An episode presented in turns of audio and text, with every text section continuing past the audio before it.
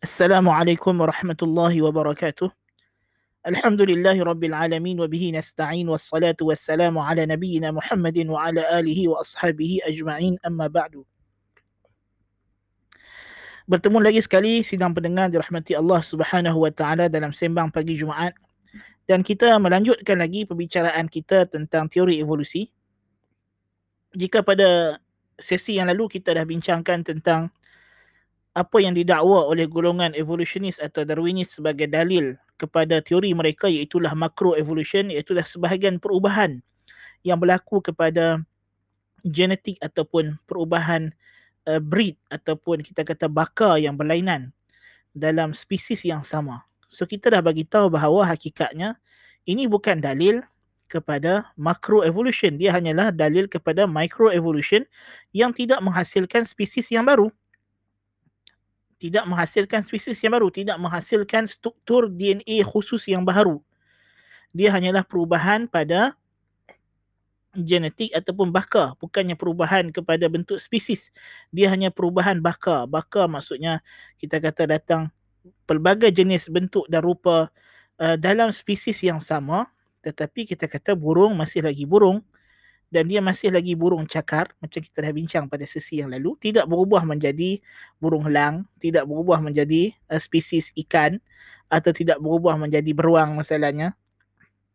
Bakteria masih lagi bakteria tidak berubah menjadi virus uh, bahkan tidak berubah menjadi bakteria yang lain. Masih lagi kekal bakteria E. coli dan seterusnya. So dia hanyalah perubahan baka ataupun kemampuan yang sedia ada yang tidak digunakan kemudian dikeluarkan untuk bersesuaian dengan situasi yang dihadapi. So itu telah kita bincangkan pada episod lalu. Saya harap yang belum mendengar, silakanlah mendengar. Mudah-mudahan ada manfaatnya.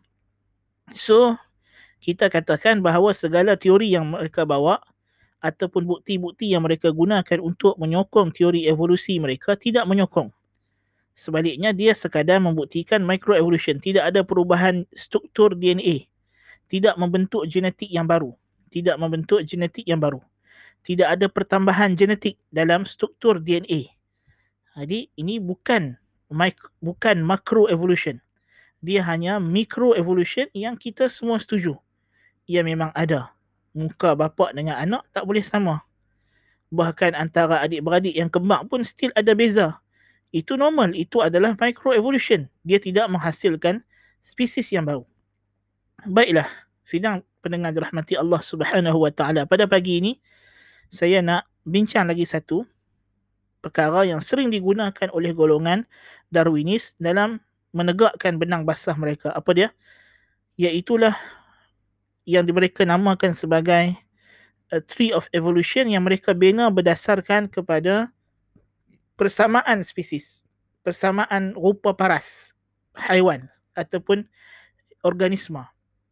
So mereka kata, ha, tengok benda ini muka dia nak macam-macam ini. Ataupun uh, binatang ini nak sama dengan binatang sekian. So inilah bukti bahawa di sana ada evolusi ataupun berkongsi apa yang mereka nama sebagai kan universal common ancestors ataupun universal common ancestor yakni semua benda datang daripada satu nenek moyang yang sama ataupun berkembang daripada satu spesies kemudian berlaku apa yang mereka namakan sebagai speciation percambahan daripada satu spesies pecah jadi dua, dua pecah jadi empat, empat jadi enam dan seterusnya. Sehinggalah bercambah, bercambah, bercambah jadilah segala macam binatang yang ada termasuklah manusia. So dalil mereka di antaranya mereka kata di sana ada persamaan persamaan di antara binatang ini dengan binatang ini dan seterusnya. Baiklah. Pada sesi pagi ini apa yang kita nak sentuh daripada uh, dalil mereka ini dalil persamaan rupa di antara binatang dengan binatang. Ada sejumlah dalil yang membatalkan teori mereka ini di antaranya adalah dalil-dalil daripada arkeologi. Daripada cari gali arkeologi telah membuktikan sebaliknya ini kita akan bincangkan pada insya-Allah pada kesempatan yang akan datang. Tapi apa yang saya nak sentuh pada pagi ini adalah asas perkara ini. Kalau kita jumpa dua benda yang ada persamaan. Kita beli dua buah buku. Kita dapati buku ini ada persamaan. dari sudut tempat tertentu, gaya bahasa tertentu walaupun ia menceritakan mungkin dua topik yang berbeza. Mungkin kita kata novel. Kita beli dua buah novel dan kita baca, kita dapati ada persamaan. Novel A dengan B walaupun dia cerita berbeza. Tetapi ada nafas dan nada yang sama. Apa yang kita akan buat kesimpulan?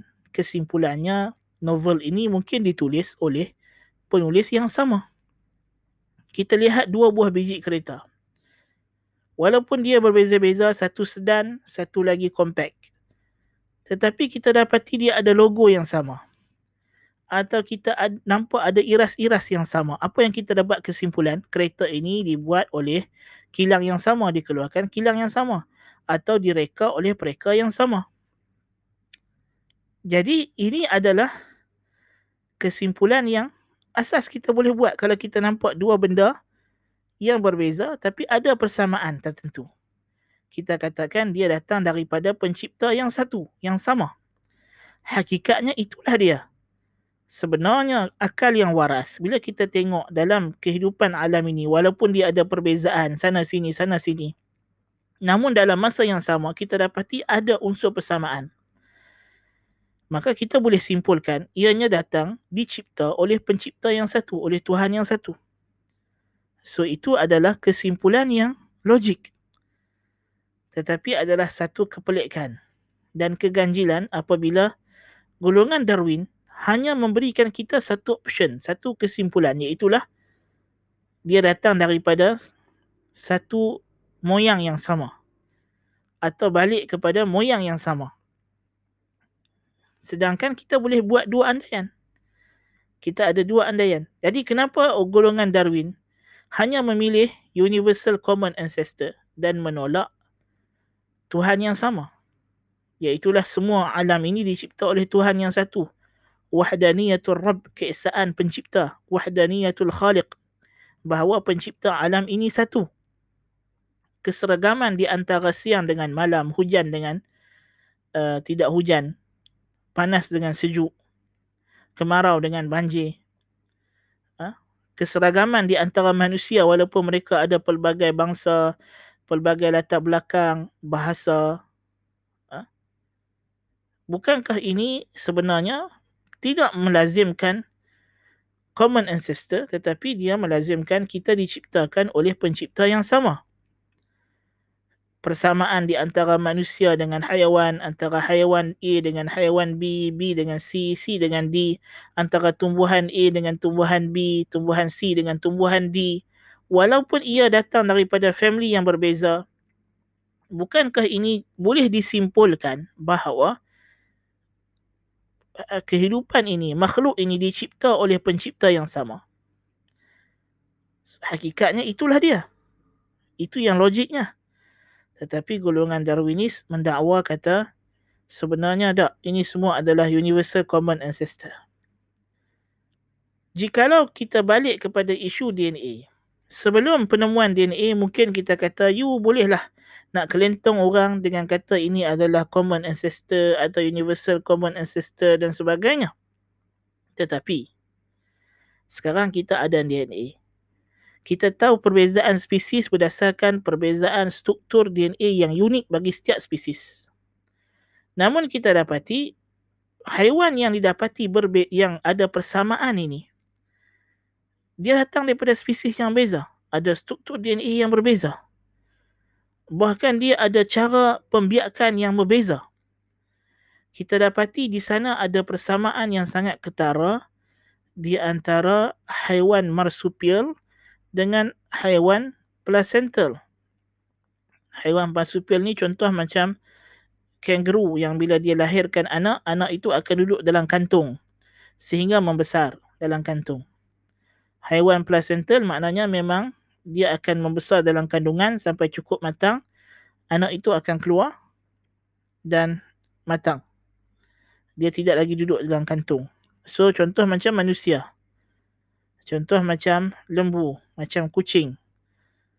So memang dari sudut kelahiran, anak manusia, anak kucing, anak lembu, semuanya lahir daripada sudut dia dah membesar dalam perut mak dia, kemudian dia keluar. sebagai bayi yang sudah pun bersiap sedia untuk menerima latihan kehidupan.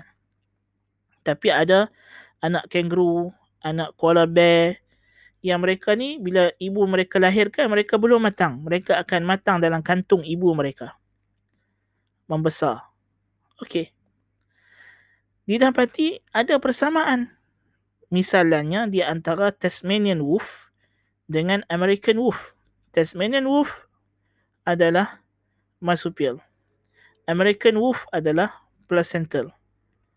Tetapi Richard Dawkins mengakui bahawa hanya orang yang betul-betul mahir tentang serigala sahaja yang boleh bezakan tulang dua binatang ini.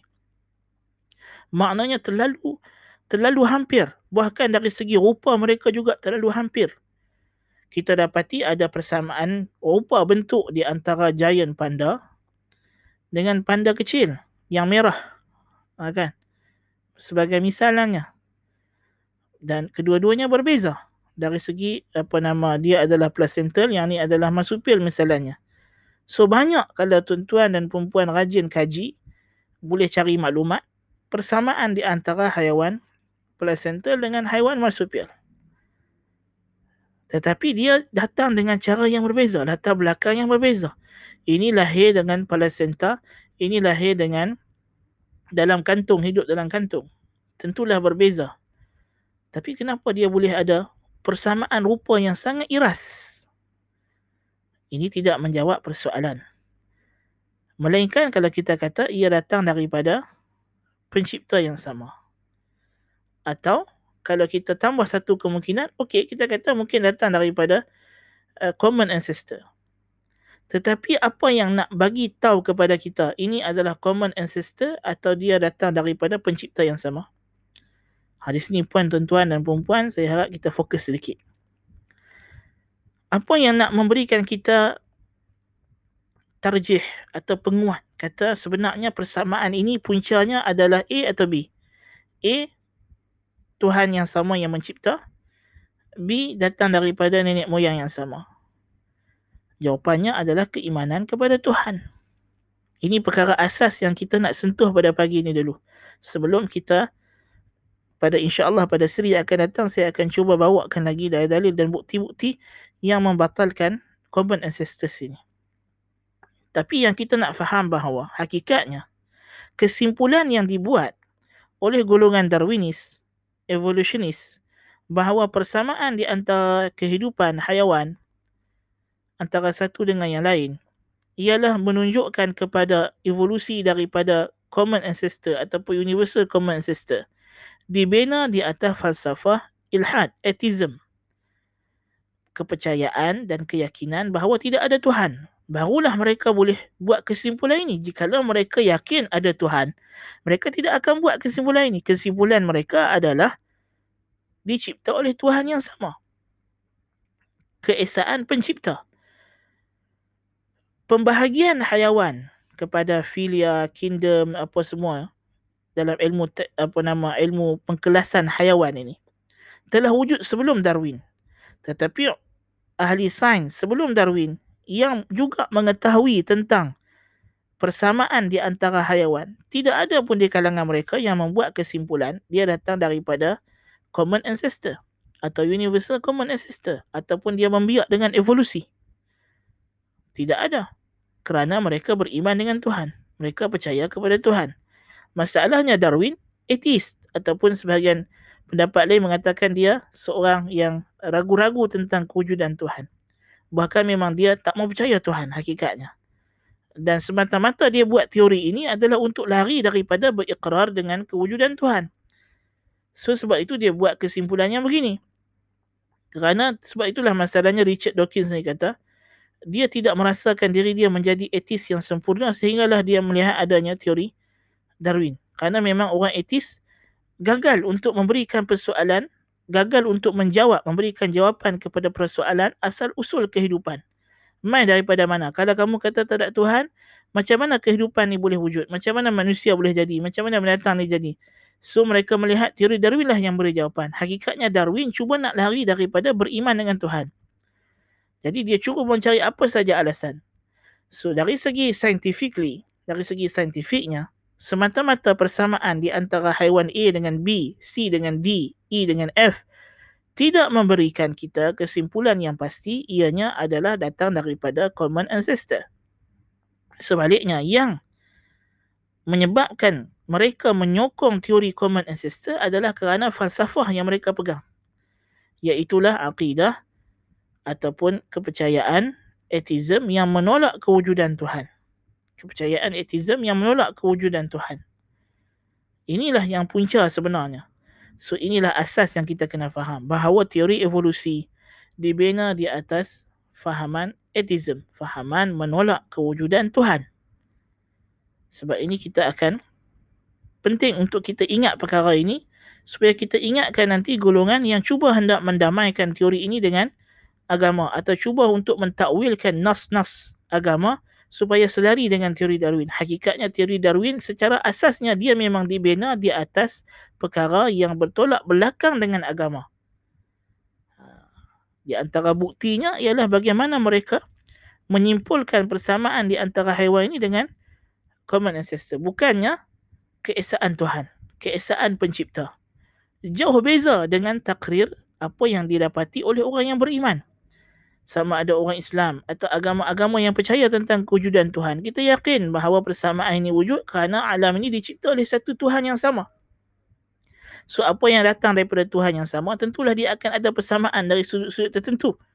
Walaupun dia adalah berbeza. Kerana kita dapati persamaan itu bukan sahaja dalam kalangan haiwan. Bahkan dalam benda-benda yang yang kita anggap tidak hidup, yang bukan organisma hidup. Ada persamaan, ada keharmonian, ada keseragaman. Kalaulah Darwin kata, okey, organisma hidup ni datang daripada universal common ancestor. Bagaimana dia nak mentafsirkan keseragaman antara siang dengan malam, matahari dan bulan, sejuk dan panas, sihat dan sakit, hidup dan mati. Bukankah ini semua ada keseragaman walaupun dia bertentangan dan berbeza? Apakah yang mentafsirkan bahawa perjalanan alam ini walaupun dia penuh dengan benda yang kontradik tetapi dia tidak pernah berlanggar. Dia sentiasa harmoni. Bukankah ini menunjukkan bahawa adanya keesaan pencipta yang mentadbir? Keesaan pentadbir alam ini? Jelas sekali. Kemudian kalau mereka nak katakan bahawa di sana ada nenek moyang yang sama kepada semua organisma hidup. Di manakah buktinya dari sudut fizikal, dari sudut empirik? Mereka tidak mampu buktikannya. Kerana DNA berbeza. DNA berbeza walaupun kita tengok muka macam nak sama.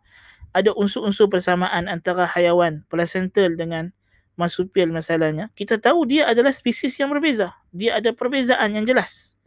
Dia tidak sama antara anjing ha, dengan haiwan tertentu masalahnya dengan dengan wolf ataupun kita kata serigala dengan musang. Kita tahu dia datang daripada keluarga yang berbeza-beza. Dia bukan daripada dia dia bukan datang daripada jenis yang sama. Uh, yang mungkin kita akan bincangkan pada episod yang akan datang perincian benda ini dari sudut apa yang mereka gunakan istilah uh, filia apa semua kingdom uh, spesies subspesies dan sebagainya. Tapi poin kita di sini adalah hanya disebabkan berpandukan pahaman etis lah yang membolehkan mereka mentafsirkan persamaan ini dengan evolusi. Kalau mereka beriman dengan Tuhan, tentulah mereka sudah tahu ini adalah dalil keesaan Al-Khaliq, wahdaniyatul Khaliq, keesaan pencipta alam ini yang menjadikan alam ini seragam walaupun dipenuhi dengan benda yang kontradik. Allahu Akbar kabira. Allahu Akbar kabira. Allahu Akbar kabira. Jadi ini sebagai mukaddimah insya-Allah pada uh, siri yang akan datang kita akan ulas dengan lebih mendalam sedikit lagi tentang isu universal common ancestor ini apakah syubhat-syubhat mereka dalam perkara ini. Dan kita akan datangkan sejumlah bukti dari sudut saintifik uh, dan juga bukti-bukti kajian-kajian yang mereka sendiri dan pengakuan-pengakuan daripada golongan Darwinis sendiri bahawa sebenarnya mereka gagal. Mereka gagal untuk memberikan bukti empirik, bukti fizikal wujudnya common ancestor kepada organisma hidup. Kerana sains berpijak kepada bukti empirik, bukti fizikal. Selagi mana you tidak boleh bawa bukti fizikal, apa yang kamu buat kesimpulan bukanlah fakta sains, dia hanyalah andaian. dan andaian berdasarkan kepada apakah konsep pemikiran yang you pegang. Apakah falsafah yang membimbing you cara berfikir. Falsafah, kepercayaan, agama adalah penting. Dia yang memandu kita kepada cara kita fikir. Apa kesimpulan yang kita akan buat. So hakikatnya tidak lain tidak bukan kesimpulan ini dibuat oleh mereka kerana ajaran mereka berpaksikan kepada atheism. Kepada menolak kewujudan pencipta bagi alam ini. So ini adalah perkara yang kita kena ingat bahawa Darwinism berpijak di atas atheism. Dan atheism sentiasa berpasangan dengan Darwinism kerana mereka melihat inilah salah satu jalan menyelamatkan mereka daripada persoalan yang sering di ajukan kepada mereka yang mereka tak boleh nak bagikan penjelasan yang konkret tentang keseragaman alam ini. Yang jelas membuktikan kita ada Tuhan yang satu. Tuhan itulah yang mengurus atur pentadbiran alam dan pentadbiran yang satu inilah memastikan alam ini terus harmoni walaupun wujud dalamnya banyak perkara-perkara yang kontradik yang berlawanan. Wallahu ta'ala alam bisawab. Kita percukupan dulu sekadar ini untuk pagi ini insyaAllah sebagai mukaddimah untuk perbincangan yang kita akan bawakan pada episod yang akan datang باذنillah taala قلت لكم ما سمعتم سبحانك اللهم وبحمدك أشهد أن لا إله إلا أنت أستغفرك وأتوب إليك والسلام عليكم ورحمة الله وبركاته